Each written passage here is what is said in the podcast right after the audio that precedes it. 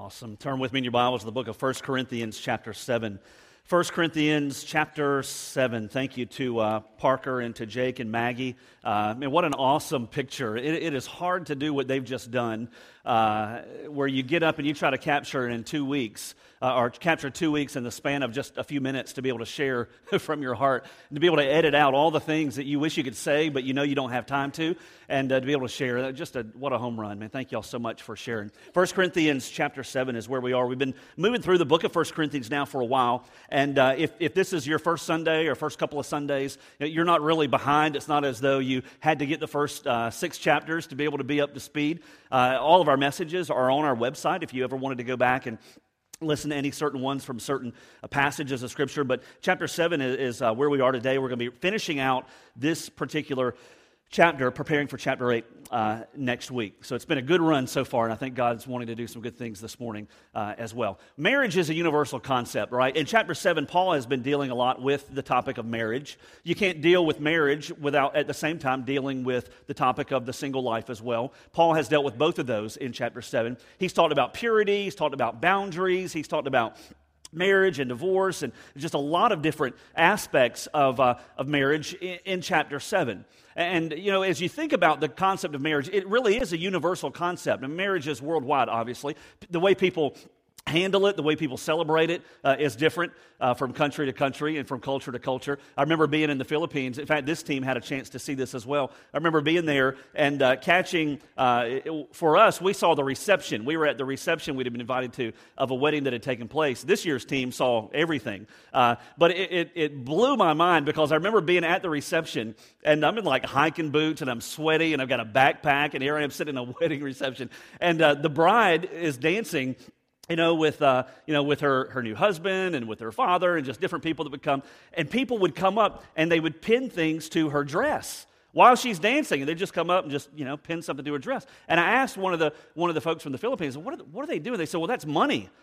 Well, now that's what I'm talking about. Now that's, uh, I mean, we'd have people getting married really, really young in our culture if we uh, had that kind of thing going on. So, so really, when you look at marriage, it is a, it is a universal thing. Uh, here in our country, we handle a little bit differently. You know, you'll have, um, uh, you know, the engagement, which is usually preceded by a fellow who's sweating profusely as he talks to a father about wanting to get engaged. And then you'll have um, you know, the plans and the invitations and all those things and, and uh, the, the, the, wedding service, then you got the reception, then you got the engagement. And all that is just kind of part of the whole marriage experience here in our co- country typically. I mean, everyone's different, you know, but that, that's kind of the, the norm here. Remember one wedding that I was doing specifically, and uh, it was for Nathan and Lauren, actually. I got permission from Nathan to share this, not from Lauren, but uh, I thought I might, I might lose a friend here. But I remember staying, it was right here, and uh, the configuration was a little bit differently. But we, uh, we had come up, uh, you know, we said kind of the opening part of the service and would come up, and we're standing on the platform, and I'm standing, you know, like about, about right here, and I have a feeling they remember this.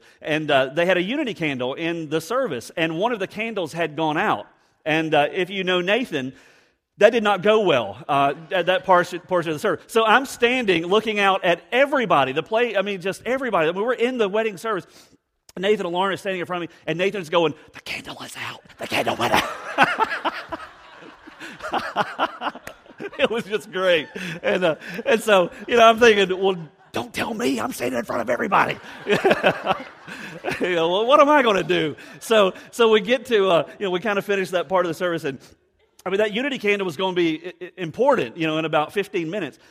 And uh, so we come to places, so, let's pray. And so everybody closes their eyes, bows their head, and I'm praying. And about 10 seconds into the prayer, uh, a lady named Joni Mock, some of you remember her when you were here there. She and her family have since moved away. She was the wedding coordinator. And so she sent her husband from the back. And while I'm praying, I, you know those long things you use to light your grill? You know those things? While I'm praying, and dear God, bless us. Yeah, there, there's a significant breeze that blows when the air's on, you know, across this platform. He could not get the thing lit, you know. And, uh, and we also pray, and I'm hearing all this going on, and uh, you know I can't peek because none of you close your eyes when we're praying, so you would have all seen me. And so, so once it was all, you know, when I heard heard the the click and stop, I said Amen. You know, and off we went. They got married. It's been great ever since. But after it was over, um, Susie told me she said that was the longest prayer I have, because she keeps her eyes closed while I'm praying. And, uh, and so I had to tell a whole story. So, you know, when you look at, at marriage, it is a universal concept. I could tell that story you know, anywhere in our country, people would laugh. They'd get it because that's a part of our culture. Marriage is a universal concept. Well, that's what Paul's dealing with here in chapter 7. And as we finish out this chapter, again, he's talking about the concept of marriage, but he's also talking specifically about the single life as well. And so this morning, what I want us to look at are, are the relationship between relationships and our devotion to the Lord. Relationships and devotion to the Lord. So, chapter 7 is where, we, where we're going to be. Let, let me give you a little bit of a backstory here if, if you're, you've not been with us here recently. Uh, chapter, the whole book of 1 Corinthians actually is a letter that Paul has written, and he wrote it to a group of Christians. They, com, they comprise a church in the city of Corinth. This was 2,000 years ago. Corinth was a very ungodly city. They did not have churches on every corner. They didn't, you know, customarily run around with their Bibles and talk about what God was doing in their lives. It was an ungodly city, perhaps the most ungodly city in the, in the, whole, you know, the whole world at that point. And so Paul went there, the Apostle Paul, he shared the gospel a few years before. A, a number of folks came to relationship with Christ. They decided, you know, I don't want sin in my life anymore. I'm going to turn from it, and I'm going to ask Jesus, God's Son, who died in my place, to forgive me and take over my life. And many of them had made that decision. So they, they suddenly became a group of redefined people. I mean, they were new people in Christ, they were a church now. And so as they began to grow, they had issues. Paul heard some of those issues once he left town. Uh, he got a letter as well telling him about some of the issues, and they were significant issues. And so, what Paul did was he would ultimately eventually write a letter. You have it there in front of you called First Corinthians, and he's dealing with a lot of the different issues that would come up. Some of them that were, I mean, they, they, were, again, they were significant. He had to say something, lest this church ultimately, you know, die from the inside out. And so First Corinthians is a letter. It was a letter written by a person to a group of Christians, and uh, he's dealing with issues that a lot of us still today deal with. So let me say this before we jump in. The, the passage we're going to look at this morning, at the end of chapter 7, is a really, really difficult passage to look at. Not as much for the content as it is, it's just a little bit hard to follow. I think if we could have been there in that church, reading it with all the other Corinthian Christians around us, we would be able to understand it a little bit better. You almost get a sense that they knew some things maybe that we don't. And when we read through this portion of chapter 7, Uh, there's just some difficulties there. There's some, some challenges. But the good news is, I think the, the real meat of what Paul is trying to say, we can understand it very clearly. So here's what I'm going to do. I, don't want to, I don't want to miss the forest for the trees, you know, the old saying. I don't want us to get bogged down and, you know, what was Paul meaning in this verse or that verse so much. I want us to see the overall obvious implications of what come out of this passage. And so let's go ahead and begin. We're going to move through slowly. And then I want to wrap it up with just three implications from what we read. What, what are these, of all that we read, what do these things mean to us today? And uh, I think it's going to hit most every one of us, uh, hopefully in a way that'll draw us closer in our relationship with the Lord. So let's jump in. 1 Corinthians chapter 7. Let's go ahead and begin in verse 25. That's kind of where, we, where we'll pick up. Uh, we left off last week, the verse before. So let's pick up here. Paul is writing to the church in Corinth. He says, Now concerning virgins, I have no command of the Lord. Let me just stop there for a moment. He says, Now concerning. He's shifting gears here. Again, he's dealing with a different topic now.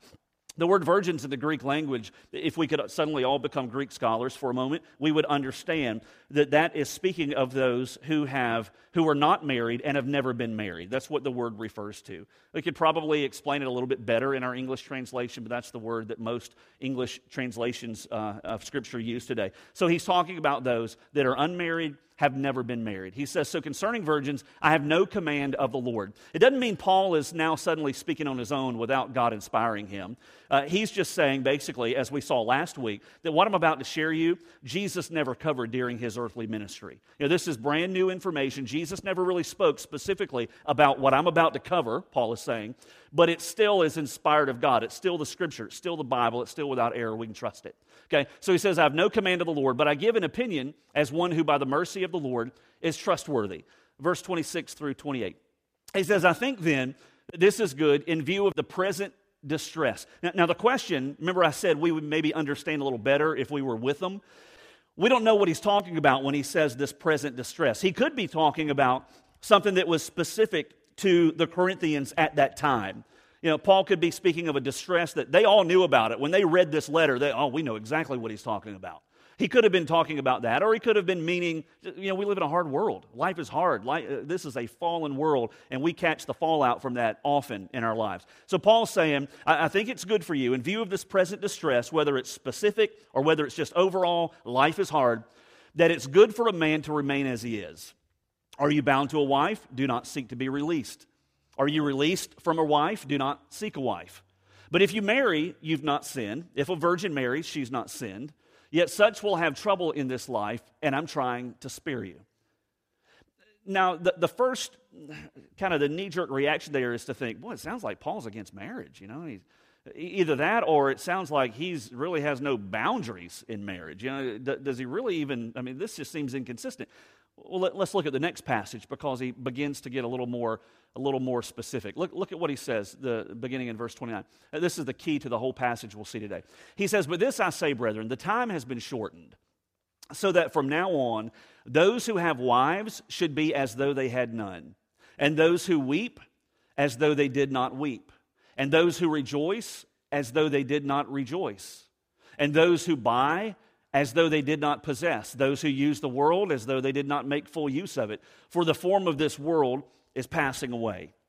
Now, now here, here's what Paul's getting at. You read that, and then you really begin to think, okay, he, he is just a twisted individual. What is he saying? He tells me you know, that if I have a wife to live as though I don't have a wife, I mean, is he telling me that, that you know, everybody's fair game now? I mean, that doesn't sound like the Bible to me. No, he's not saying that. What Paul is doing here in this passage, in that little section there I just read, is he's, he's, he's doing something brilliant that every one of us have need of. He is putting out on the table for consideration the need for balance and the need to prioritize in our lives. If you look back again, let's go back one slide. He, he mentions five different things. He mentions marriage, or, or let's even say relationships. He says those who have wives. He then talks about sorrow in life, those who weep. He talks about celebration, joy in our lives. He says those who rejoice. He talks about possessions and money, those who buy. And he talks about the world in general, those who use the world. Here's what Paul's saying He's talking about how the times are coming to an end. The last verse there, the last sentence, he says, The form of this world is passing away. What he's saying is, is your time is short. But you are not guaranteed your next breath. In fact, for us, we will never have this same exact assembly of people ever again. I mean, you're part of something really unique by just by being here. You will never have this assembly of people again. Next week, there'll be a whole different crowd. Some of you will be here, some won't. Some will say, I ain't never going back to that church again. And others will say, hey, I can't wait to get back again, you know, next week. A year from now, who knows where God will not have called to other cities and to other states? Who knows whom God will not have called out even into eternity? Right? So Paul is saying the time is short. This world is passing away. There is no guarantee. Even though you live like it, he says there is no guarantee. And so here's what you need in your life, people. He says, you, Corinthians, you need balance and you need priority. Here's the issue for us is that many of us get so out of balance. So, so many of us have our priorities so messed up and so out of whack. And Paul lists five different things there. As I said, relationships, sorrow, celebration, possessions, just the whole life in general. And what he's saying is, for those of you, for example, who are married, he says, live as though you don't even have a spouse. He's not saying uproot your boundaries and get rid of them. He's not saying that at all. He says you need to keep in mind that the most important thing in your life is not your marriage. Your most important thing is your devotion to the Lord.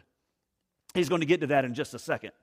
He says you need to live in light of the fact that your days on this earth are short, and what defines you is not your single life, it's not your married life, it's not your relationships with your children or your grandchildren. He says, in fact, you should live with a mindset that you're, you don't even have any of that. Because why? The most important thing about who you are is where you stand with God.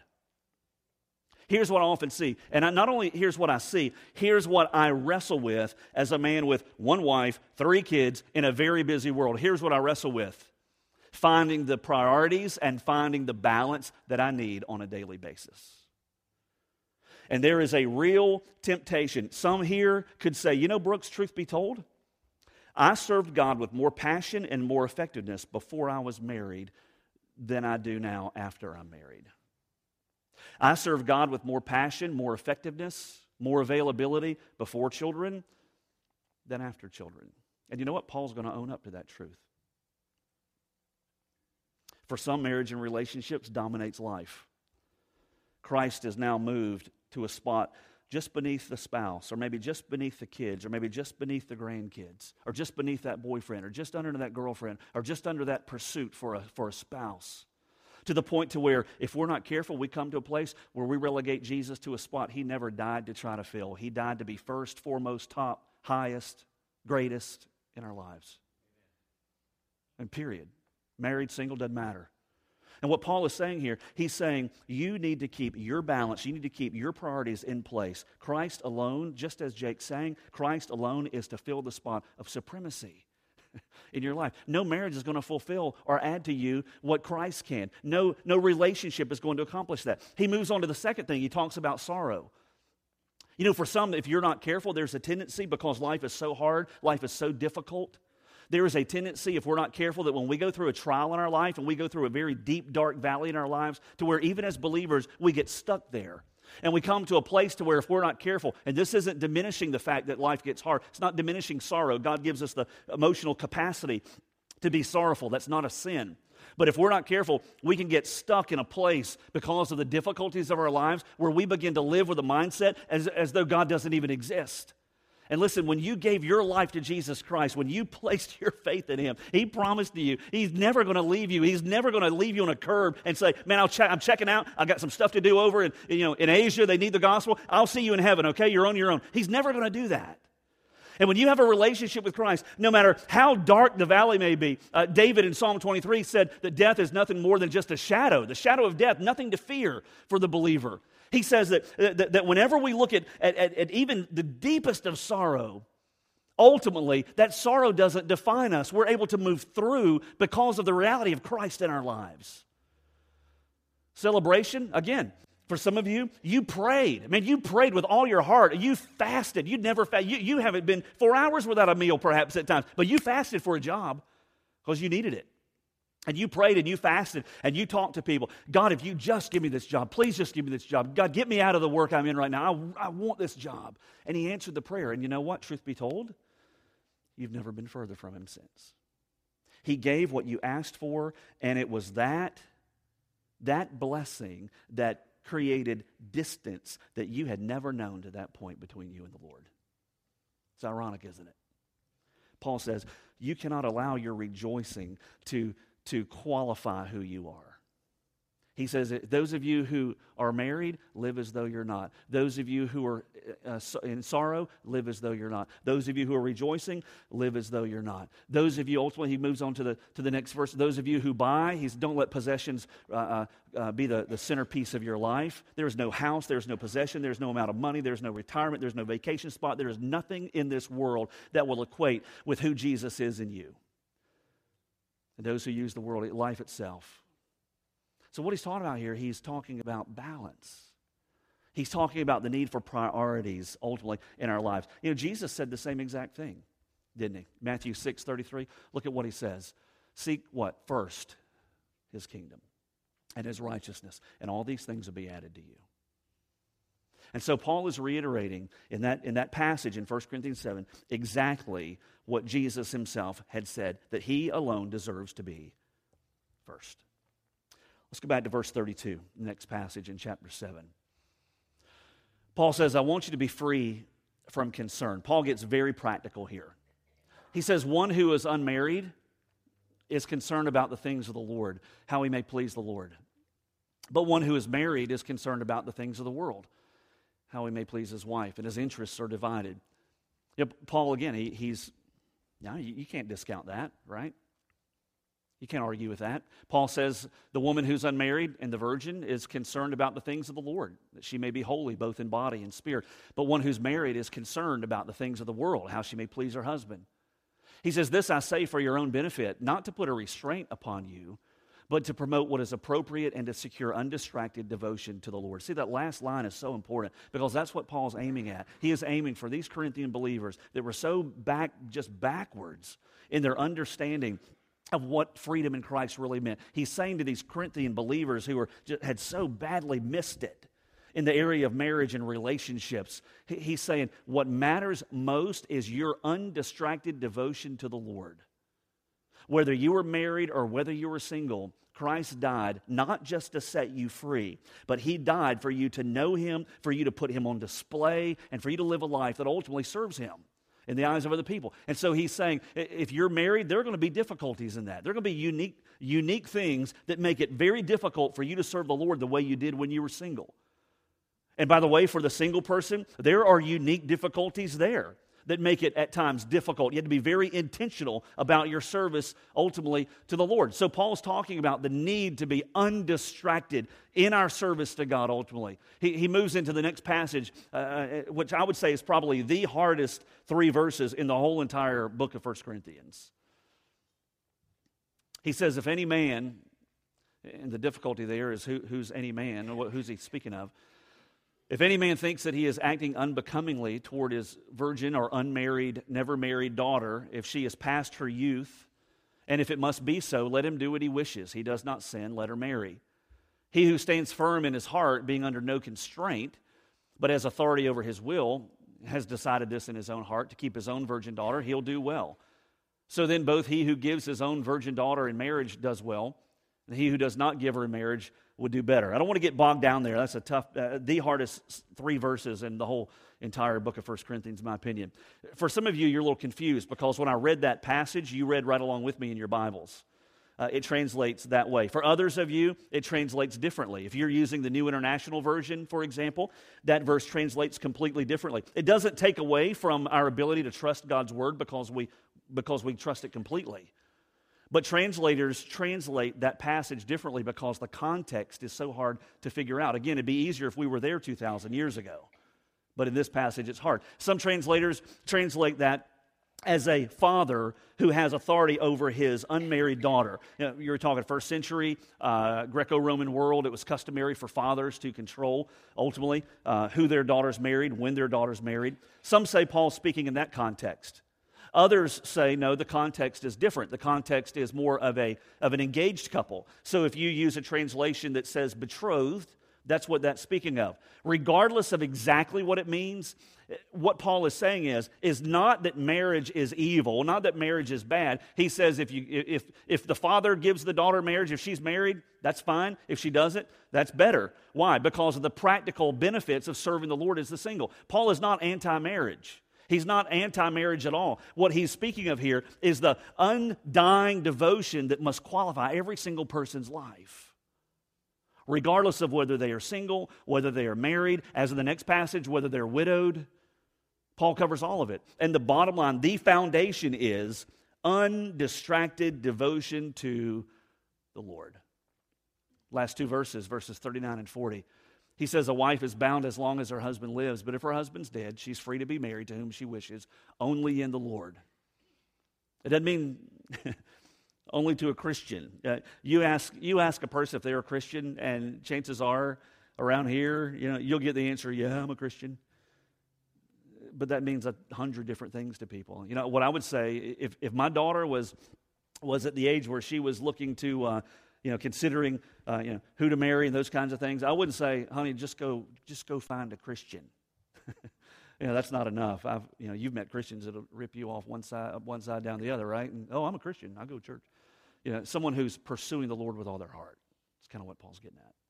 Verse 40 says, But in my opinion, she's happier if she remains as she is, and I think that I also have the Spirit of God. Again, you read that and you think, boy, Paul, yeah, man, he's just against marriage. No, no, he's not. He's for a life that is fully yielded to Jesus Christ because Paul's life was changed by a Savior who paid everything for his forgiveness. That's what he's speaking of. So you look at a tough passage of Scripture. We work through it. I think what we find when the dust settles is that there are some implications that come out of this. In other words, uh, with, with all the difficulties of reading that passage, I think it's clear what Paul's getting at. And so, what I would see would be three implications, and I hope you'll jot these down because they're so important. Let's go ahead and bring up the first one. The first implication is this that the single life and the married life create unique tensions that must be managed, not eliminated. The married life and the single life, both, whether you're married or whether you're single, where you are right now creates certain tensions in your life. And those tensions, and I'm not talking about a couple who's always fighting and I'm going to leave you and I'm going to beat you up and I'm going to shoot you and that kind of, you know, we're not on that kind of tension, okay? We're talking about the tensions that come with life married, children, busy, job, all of that. That's what we're talking about. That the single life and the married life both, they have unique tensions that are created that God allows, and those tensions are not to be eliminated but managed. For some of you, you've tried to eliminate tensions that God is allowing in your marriage, and you are driving each other crazy because God allows those tensions to exist. You look at this ball, right? A baseball. Some of you play baseball. Some of you used to play baseball. Some of you wished you played baseball. Some of you thought you could play baseball. All right? So here's a baseball. You got a lot of different pitches that, uh, that you can throw if you're a pitcher in the game of baseball. One of those is a curveball. What you learned, hopefully you didn't learn it at the age of nine or 10, hopefully you're a little older, but when you learned to throw that curveball, what your coach taught you was the, per, was the proper grip for that pitch. He told you exactly where to hold it based on how you were going to be throwing it. He told you exactly uh, the pressure to put on there. And when you began to throw that pitch, what you learned was is that that tension was a necessity. You had to put pressure at that at a certain point in that ball, lest you not have the pitch. If you let off on the pressure, if you let off on the tension, that curveball ceases to exist because the tension makes the pitch. And if you lessen your grip, what happens is that ball is going to go anywhere. You had to have tension. The, the, the, the, the key was not to eliminate the tension, the key was to manage it and to focus it in the proper way. And for you as a single person, you face unique tensions in your life that God allows. Some of those tensions may be, for example, loneliness. There are times when you may look at your friends and you think everybody's getting married, or there are times when you get frustrated and you think, how much longer before I get married? And there are a hundred other tensions that come with that. Some of you may be tempted to question God or to get angry with God or to lower your standards, to compromise. Here's the thing God allows those tensions in your life as a single person. Why? Because they teach you, they teach you what it means to be patient, to wait upon the Lord, and to trust Him to fill your life in a way that no spouse can. And that is a tension that if God eliminated that, there's no telling what we would do as single people, right? There's no telling what we would do. The tension creates an environment for us to where as we wait, we must trust Him. And for married people, those of you that are married, you've got a busy life. You've got frustrations. You've got things that come in your marriage. You, have got all kinds of things that you have experienced that make it difficult. And what you have to learn and what the tension in your marriage creates is that you have to learn how to work through conflict in a way that teaches you to love unconditionally, to let go of the past, and to reflect the Savior who forgave you unconditionally. And those problems are not just problems those problems are tension. And if you lose the tension, you try to get rid of it, and if you're successful, you lose the pitch. The tension is a thing that God has allowed to stay because it teaches you dependence on Him. For you husbands, you may seek to, uh, to be the husband God calls you to be, that Scripture speaks of. And you are a husband who wants to lead your family. You want to love unconditionally. You want to be the one who, who makes your family stronger and better. You don't want to be the dead weight, right, that pulls the family down. And yet you feel the weight of that responsibility. Ephesians speaks of how the husband is called to be the head of the family. And he is to lead as Christ led and as Christ loved the church. And there are times in my life where I feel the weight of that. And there are times I wish I could say, Susie, honey, why don't you just take this one and run with it? You know, I don't really want to lead right now because this is hard. And I don't want to blow it. And I don't feel so sure of myself. There are times I would love to hand over that leadership, but the Bible won't let me do that. And you know what that tension creates? It creates in me a need to be constantly seeking the face of the Lord for wisdom and dependent upon Him so that He can live His life through and lead through me. And that tension is a good thing because if the tension wasn't there, I would try to do it all myself and we would be the next family on the rocks. The tension is good. I can't eliminate it, I have to manage it. Wives, you read the Bible, you read in Ephesians where it speaks of how the wife is to be submissive to her husband, and you're, you're, smart enough to understand that doesn't mean what the world says. It doesn't mean you're a doormat, doesn't mean you have no voice. You know that. But it means that there is a place biblically where you step back and you allow your husband to lead, and it scares you to death scares you to death. And you think, Brooks, you don't know the man I'm married to. You wouldn't want him leading anything. Try not to look at anybody, right? Yeah, And it's hard, man. It's just hard. It puts you in a position where you trust. You have to trust. You have to say, God, I believe your word, and I, I, take a step back and I let him lead. And, and, and it puts you in a position where you feel that tension, and you can't eliminate that tension. You've got to manage that tension. And if you try to eliminate it, you lose the pitch. You lose what God's trying to do. But if you can manage that tension, that tension can be a good thing. And you can learn what it means to trust in the Lord's leadership and to trust in God providing for you in a way that no other person can. And that even if they make a wrong decision, it's going to be okay. And even if they take a step, even outside of God's will, God has made promises to you that no other person can take away from your life as a believer. And the tension, whether you are single or whether you are married, is something that God wants you to manage. He's probably not going to get rid of it anytime soon because it teaches you dependence on Him. That's one of the implications that comes out of that passage. Second implication, I'll, I'll be done quickly, is that every life must be intentional about pursuing Christ above all else. Paul makes it real clear. There are benefits to the single life in regards, generally speaking. I know there are single parents. He's speaking from a general perspective. Some of you as single parents think, Brooks, I was, I'm busier now as a single parent than I ever was married. Paul's not, he's not trying to speak to every circumstance. He's looking generally. And he says that there are certainly benefits to the single person who is not married to serving the Lord. There are distractions that exist in the married life that don't exist in regards to devotion to Christ in the single life. But I don't care, Paul says, whether you're married or single. Undistracted devotion to the Lord is a non negotiable. And for some, perhaps, maybe even you, you've been making a lot of excuses as to why you can't serve the Lord. And I'm not trying to push for more people working in preschool or more volunteers, you know, manning a front door. It's not that at all. But you are not serving God with the abilities and the talents and the passions that He's giving you. You're serving, using those things to make a, to, to draw a paycheck, and there's nothing wrong with that. But you're not serving the Lord the way God's called you to because you're allowing the other distractions of the single life or the married life to pull you away from serving Him. Every single life must be intentional. Intentional is the key word.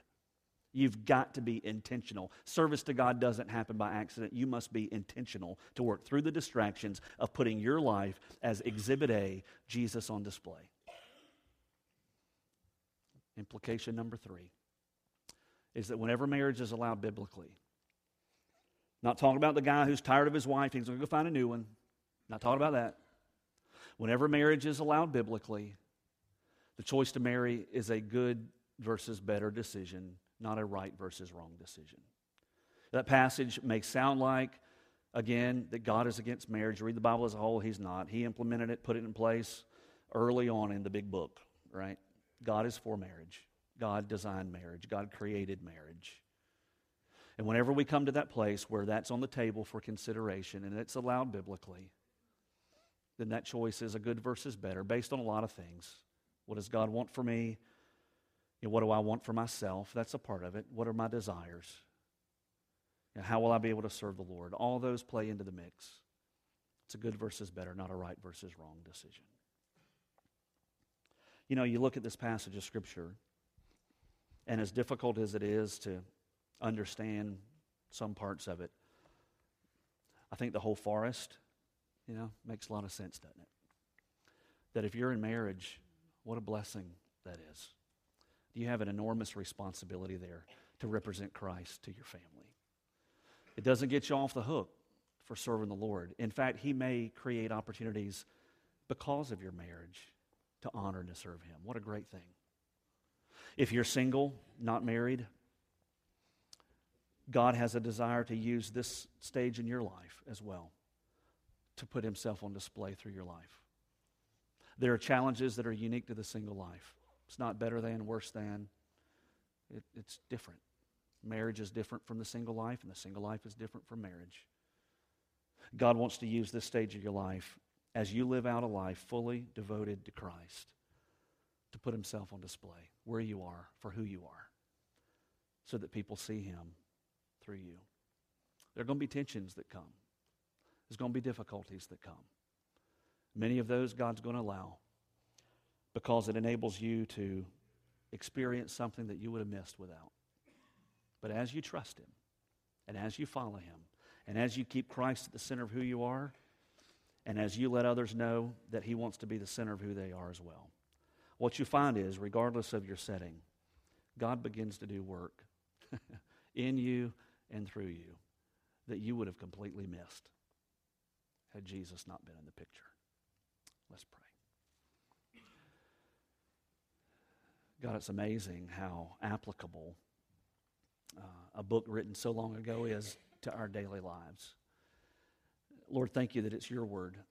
And thank you that you know how to drive it into our circumstances. Lord, I pray today, Lord, for those that um, are living out the single life, Lord, and they face the unique challenges that come through that. I pray that they'd be able to recognize the tensions that are there and even be grateful, as Paul was later in, in his letters to the Corinthians, that he would even be grateful for those difficulties because it teaches him that when he is weak, you're strong. May that be the perspective for singles and marrieds alike. Lord, for those that are married, there are unique challenges and tensions that come there. But Lord, those tensions are not really to be eliminated necessarily as much as, as we just manage them. We're grateful for them because they teach us what it means to follow you and to be dependent upon you and, and to invest our life in another.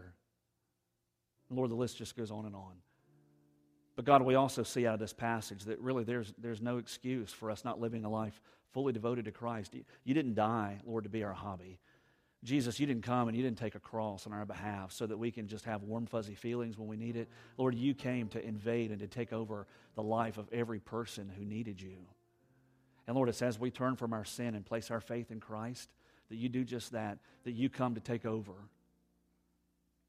And so, God, may we be found as individuals, may we be found as a church that is characterized by a surrendered life, surrendered marriages, surrendered families God, may you identify who we are, and may it be easily known to any who know us that you reign in us. And so, God, we thank you for what you're doing in our lives. And Lord, we thank you that it all goes back to a Savior named Jesus, who stands ready even today to forgive and to take over the life that's yielded to him, even right now this morning. And so, God, we pray that you bless the decisions we make now. Help us to apply this in our lives in a way that, uh, that you'd have us to. Not just to hear it and forget about it, but to begin to live it out starting now. And so we thank you for what you'll do during this time of decision. And it's in Jesus' name we pray. Amen.